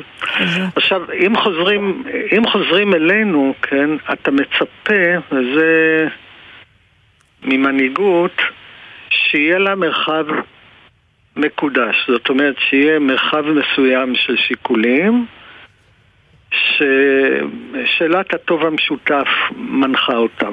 כן. ולא איך אני ארוויח מכאן איזה רווח או אפסיד מכאן הפסד. ואגב, מנהיגים, אם אנחנו חושבים על מנהיגים שהערכנו, לאו דווקא הסכמנו איתם, אבל הערכנו אותם, זה מנהיגים שידענו שיהיה אזור מסוים של שאלות שבהם מה שנראה בעיניהם הנכון לטובת הטוב המשותף הם יעשו. כן. והציבור מאוד רגיש לזה ורואים את זה. אי אפשר to fake it. מאוד. כן.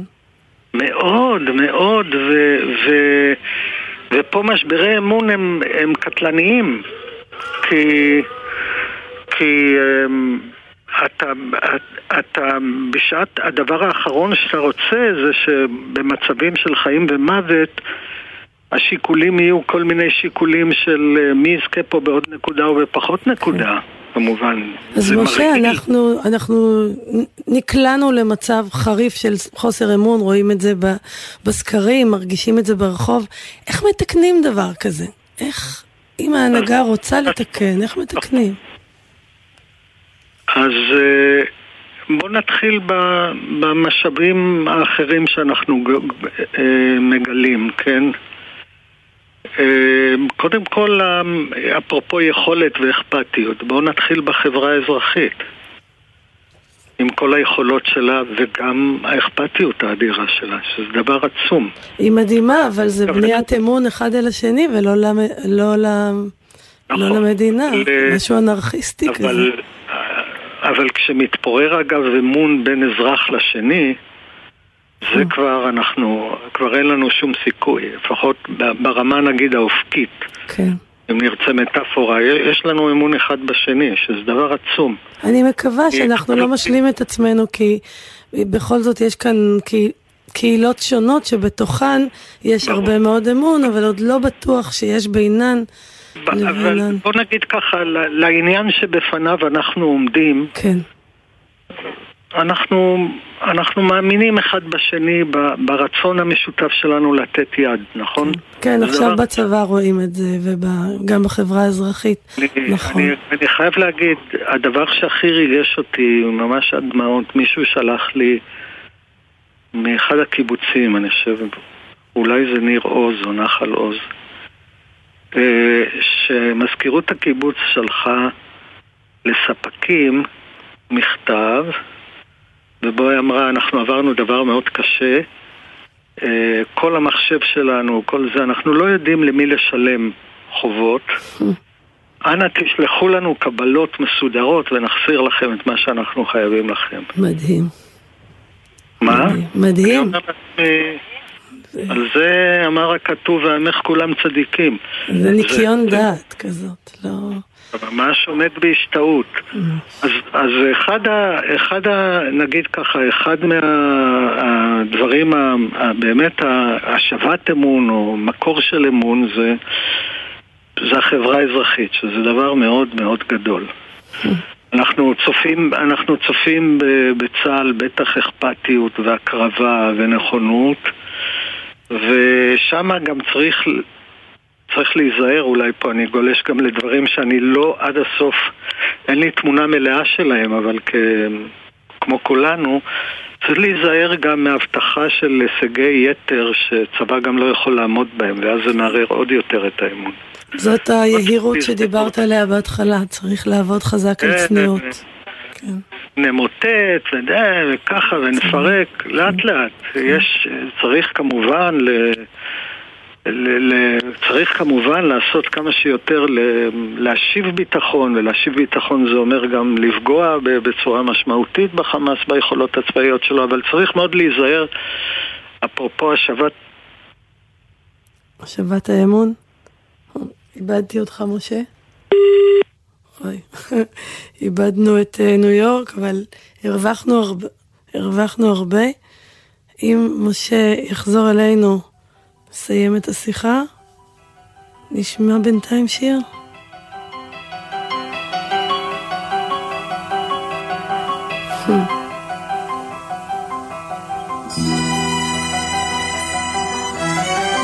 שימו לב, באדון עולם, הוא מתחיל בדיבור ענק על מעשה הקדוש ברוך הוא, ועובר לקשר האינטימי בין האל לבין אדם פרטי. אדון עולם, אשר מלך בטרם כל יציר נברא, עת נעשה בחפצו כל, אזי מלך, אזי מלך שמו נקרא, ואחרי ככלות הכל לבדו ימלוך נורא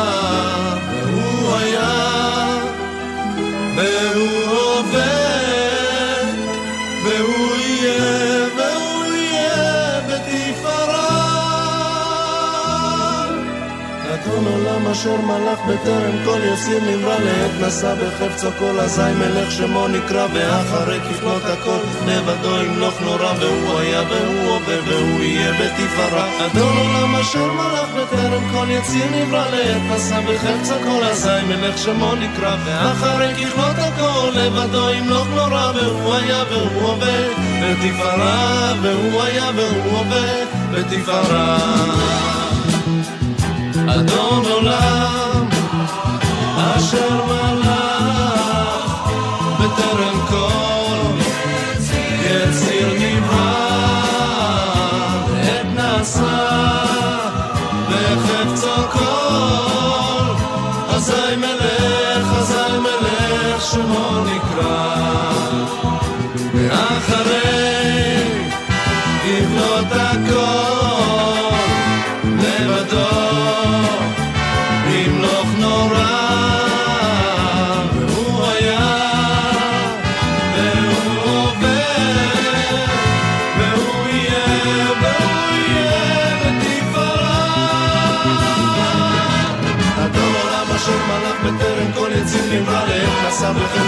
הזי מלך שמו נקרא ואחרי כבלות הכל לבדו ימלוך נורא והוא היה והוא והוא יהיה בתפארה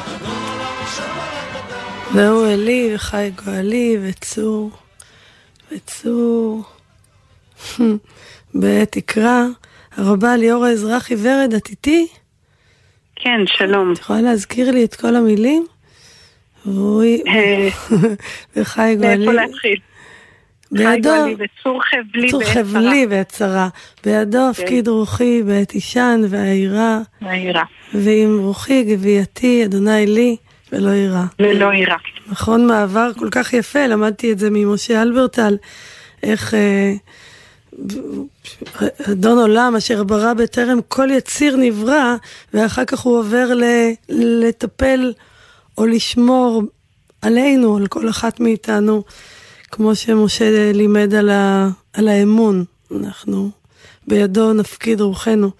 אז שלום הרבה ליאור האזרחי ורד, אה, רבת קהילת ניגון הלב מעמק יזרעאל. תודה רבה שאת איתנו. אנחנו... שמחה להיות איתכם. אנחנו מנס, מנ, אני מנסה, אנחנו מנסים ליצור כאן עונג שבת בתוך הכאב והקושי הזה, ואת בשבילי אחד מקולות החסד אה, שיש בארץ. אז רציתי קצת לדבר איתך על, על האפשרות לקדושה אה, ישראלית, לפנומן הזה של איך מייצרים רגעים של קדושה גם בעולם דתי, אה, אורתודוקסי, פלורליסטי וגם בעולם חילוני. מהניסיון שלך, מהעבודה שלך, למרות שאת רבת צעירה יחסית אליי, את רבת אה, אה, ניסיון כבר, אז מעניין אותי איך את חושבת על המושג הזה של קדושה. אה, אני חושבת שקדושה זה דבר שאנחנו יוצרים יחד. קודם כל, אני פחות מאלה שמאמינים שזה קיים באופן אה, אינהרנטי בתוך חפץ או מקום אה, או יום אפילו. אה, היופי בקדושה שזה משהו שאנחנו יכולים ליצור ביחד וגם אנחנו יכולים ליצור את זה מאוד בקלות ביחד. אה, זה מין קודים כאלה, יש לנו קודים שאנחנו בתוך קדושה וזה נכון, אני חושבת, ל- ליהודים, לא משנה אם אנחנו חילונים או רפורמים או אורתודוקסים או מסורתיים או חרדים, זאת אומרת לכל אחד מאיתנו יש את הקודים שלנו. אה, דוגמאות, דוגמאות. אם אני יושבת עם קבוצה ואומרת להם עוד יש מפרש לבן באופק מול ענן שחור כבד, יהיה רגע של קדושה, תוך שניות. אמ, אחרים זה יהיה, אמ, אחת שאלתי מאת אדוני אותה אבקש. זאת אומרת, אלה, יש לנו מילים של תפילה, מילים של שירים, מילים של אה, פיוטים. אני אגיד, למולדת שוב ירוני, צהלי בת יפהפייה. אני אגיד את זה ואנשים ידעו מיד, כל אחד מהמקום שלו ושלה, מהעולמות התוכן והתרבות שלה, אל- לחלקנו אלה דברים משותפים, לחלקנו אלה דברים יותר ככה ספציפיים, אבל באמת אה, זה טבוע בנו כל כך עמוק, השירה, התפילה, היחד, הקהילתיות. הטעם של היין. הערב של נכון. שבת, השמע נכון, ישראל. החולצה הלבנה. נכון, כן, נכון. כן. אה, אני לא יודעת אם זה נכון לכל תרבות, אני לא מספיק מנוסה בתרבויות אחרות, אבל זה קיים כל כך חזק בתרבות היהודית, הישראלית, היהודית בשאר העולם. זאת אומרת, אם אני אגיד לך דודי לקראת כלה ליהודים בארצות הברית, הם גם יהיו איתי ברגע הזה כל כך מהר. נכון. אה, אז, אז בעזרת קודים וצלילים ו- ו- וקולות מן העבר וגם קולות מן ההווה, אז אנחנו יכולות ויכולים ליצור את הקדושה הזאת מהר מאוד, גם עם אנשים שמעולם לא הכרנו. זה יפה מאוד. ואני יודעת שאת אה, שותפה, אה, יחד עם הורייך, ליוזמה לנסות ליצור אה, טקסים, טקסים ציבוריים, שיוכלו להכיל את המעמד הקשה והנורא, נכון. המאתגר שאנחנו בתוכו. תספרי קצת על זה, איך היוזמה הזאת אנחנו- התחילה. זה התחיל אה, משיחה בשולחן השבת באמת, ב- לפני כשבוע, שבועיים, ודיברנו על מה היכולות שלנו ומה אנחנו יכולים לתת לעולם ולמדינה שלנו שכואבת. ומתוך הניסיון והיכרות שלנו עם טקסים וביטויי אבל וחינוך ותרבות ורוח, אז יצרנו, פנינו פשוט לאנשים ונשים שנראה לנו שיעניין אותם לחשוב יחד גם על, על ביטויי אבל בשנה הקרובה, שאין מה לעשות, אנחנו באבל ובאבל עמוק. אבל גם אה, מקומות שנוכל לשוחח אה, ולכתוב סיפור חדש ביחד. זה מה שעלה הכי חזק מהפגישה הראשונה, שכיהודים, כעם יהודי, כעם ישראל, יש לנו יכולת מופלאה לצמוח מתוך הסיפור, והיום אנחנו כותבים סיפור. אמ, וזה מעניין, אני גם מגיעה לא מעט אה, יחד עם אנשים מהקהילה שלי להוביל קבלות שבת אצל מפונים, גם מהצפון, גם מהדרום, ואנשים שנמצאים כרגע בלי בית בעצם, והחוויה של להיות איתם ולתת, ליצור את הקדושה הזאת ביחד, מאוד מאוד חזקה. אז גם אבל, אבל גם חוויית פליטות מסוימת. וגם um, קדושה במקום שהוא לא הבית שלי. כל אלה אלה דברים שאנחנו חווים ונעשה בשבועות, בחודשים הקרובים, בשנה הקרובה. אני תמיד התרשמתי ממך שבעיניים שלי את אישה צעירה, ובאיזה אומץ את מתקרבת לאדם אבל, למשפחה שעברה עכשיו אה, ייסורים כל כך גדולים. מה, מה הם הכלים שלך כרבה? להתקרב ולעזור? אמ, אז לקח לי הרבה הרבה זמן להבין שזה פחות מה שאני אגיד ויותר איך שאני אגש. אני משתדלת קודם כל לבוא ו- ולשבת בשקט um, מהמנהג הזה היהודי שלא לא אומרים משהו לאבל, אלא מחכים שהאבל יגיד משהו mm. בעצמו. אמ, הלוואי שהיה יותר מהשתיקה הזאת, אני מרגישה כן. שאצלנו יש המון דברנות מתוך רצון למלא את החלל, אבל השתיקה הזאת היא מאוד יפה, כן. נכון. לפעמים אני נעזרת ככה במשפטים שיש לנו בארסנל הפשוטים, המקום ינחם, מן השמיים תנוחמו, משתתפת בצערכם העמוק. אה, ממש, משפטים כאלה כן. לכאורה סתמיים, אבל הם, הם נושאים בחובם כל כך הרבה, והרבה דרך העיניים להעביר במבט את העצב שאני חשה לאנשים. אני יש, בשבועות האחרונים, כמו הרבה, ניחמתי אבלים שאני לא מכירה. הגעתי כן. לכפר אכסל אה, לנחם את משפחת דראושה שאיבדה את בנם עווד. שהיה פרמדיק במסיבה ברעים. שם גם היה באמת לא פער, אבל הבדלים תרבותיים. אבל העצב הוא אותו עצב, והאבל הוא אותו אבל, ואימא היא אימא. כן. אמ, ואנחנו פשוט להיות, להיות נוכחים. והכי אני משתדלת לעשות זה לשאול מישהו, ספרו לי על האדם שנפטר. כן. וזה בדרך כלל מוביל למשהו מעניין. להנכיח אותו. אני... כן. אני רוצה להודות לך על, על את חלק מה... מה מירב רוט דיברה על זה שהחברה האזרחית מול הכאב והשחור הזה מנסים להביא טוב וחסד ו... והעשייה שלך היא מאוד כזאת. ופשוט רוצה לומר רבה. לך תודה רבה ליאורה. ושבת שלום, ומבורך. שבת שלום ושקט לכל המאזינים והמאזינות. אמן. שישובו החטופים מהשבויים הביתה במהרה. שנמצא אחד את השני. ואנחנו אמן. נשמע את סימני כחותם על ליבך משיר השירים בלחן נפלא וחדש של שם טוב לוי שהלחין את כל שיר השירים. אה, פסטיבל ישראל השנה.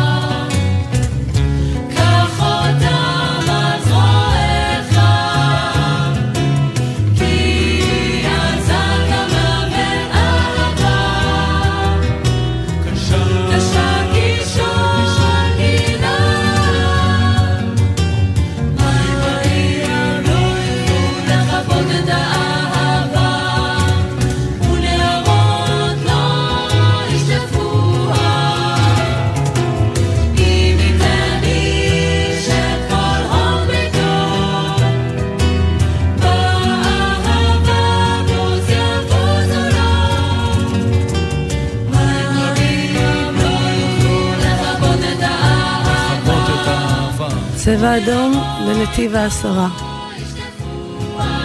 לא ישטפוה. את כל הון ביתו, לו. מי זאת עולה מן המדבר, מתרפקת על דודה. מתרפקת על דודה, דודה. היושבת בגנים, חברים מקשיבים. מקשיבים, אנחנו מדווחים על צבע אדום גם בזיקים. השמיעיני. דודי ודמה לך, לצבי או לעופר האיילים, על הרי סמים, על הרי סמים.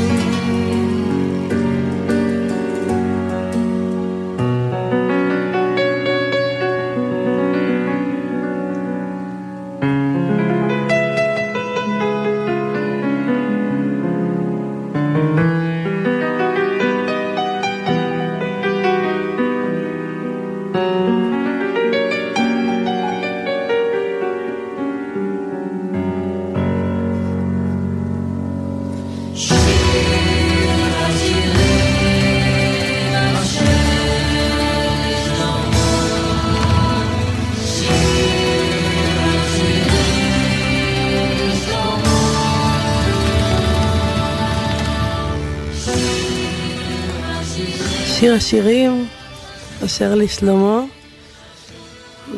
המנהג הוא לקרוא את שיר השירים בכניסה לערב שבת. תימנים ממש קוראים את כל הספר. אמ, ושם טוב לוי הלחין אותו, ואני מאמינה שתוך כמה שנים אנחנו נשמע שם טוב לוי בבתי הכנסת. אנחנו מתקדמים בשבת שלנו, אה, מחכים ל... בין השיח המסיים שלנו, יוני רכטר, ועד שהוא יעלה על הקו אני מבקשת לקרוא עוד פרק קצר מאוד מהמדריך של אפיקטטוס, אמ, פרק י"ז. זכור כי הנך שחקן במחזה, שאת אופיו קובע המחזאי. אם רצונו שיהיה קצר, כך יהיה. ואם ארוך, ארוך יהיה. אם ירצה שתשחק תפקיד של קבצן, גם זאת עליך לבצע באופן יאה. וכמו כן תפקיד של נכה, שליט או אדם פרטי. זאת עליך לעשות. לשחק כיאות את התפקיד שניתן לך. בחירתו של התפקיד נתונה בידיו של אחר. התפיסה הסטואית הזאת שאנחנו שחקנים, אבל הבמאי הוא מישהו אחר. אה, כל אחד מאיתנו יחליט מי הוא הבמאי. אה, אולי קצת מפחיד, אבל גם משחרר. אנחנו, אני חושבת שאיתנו נמצא יוני רכטר. יוני, אתה איתנו? כן, היי, ערב טוב רות. ערב טוב, שבת שלום. יוני, תודה שאתה איתנו. שלום. את כולם צריך לה, לה, להציג, אבל אותך בכלל לא צריך להציג. סליחה, אני צריכה לדווח על ירי של טילים ורקטות בנתיב העשרה, צבע אדום בנתיב העשרה. זה מטורף שאנחנו מדברים על מוזיקה וצריך לדווח. אבל יוני, ערב טוב,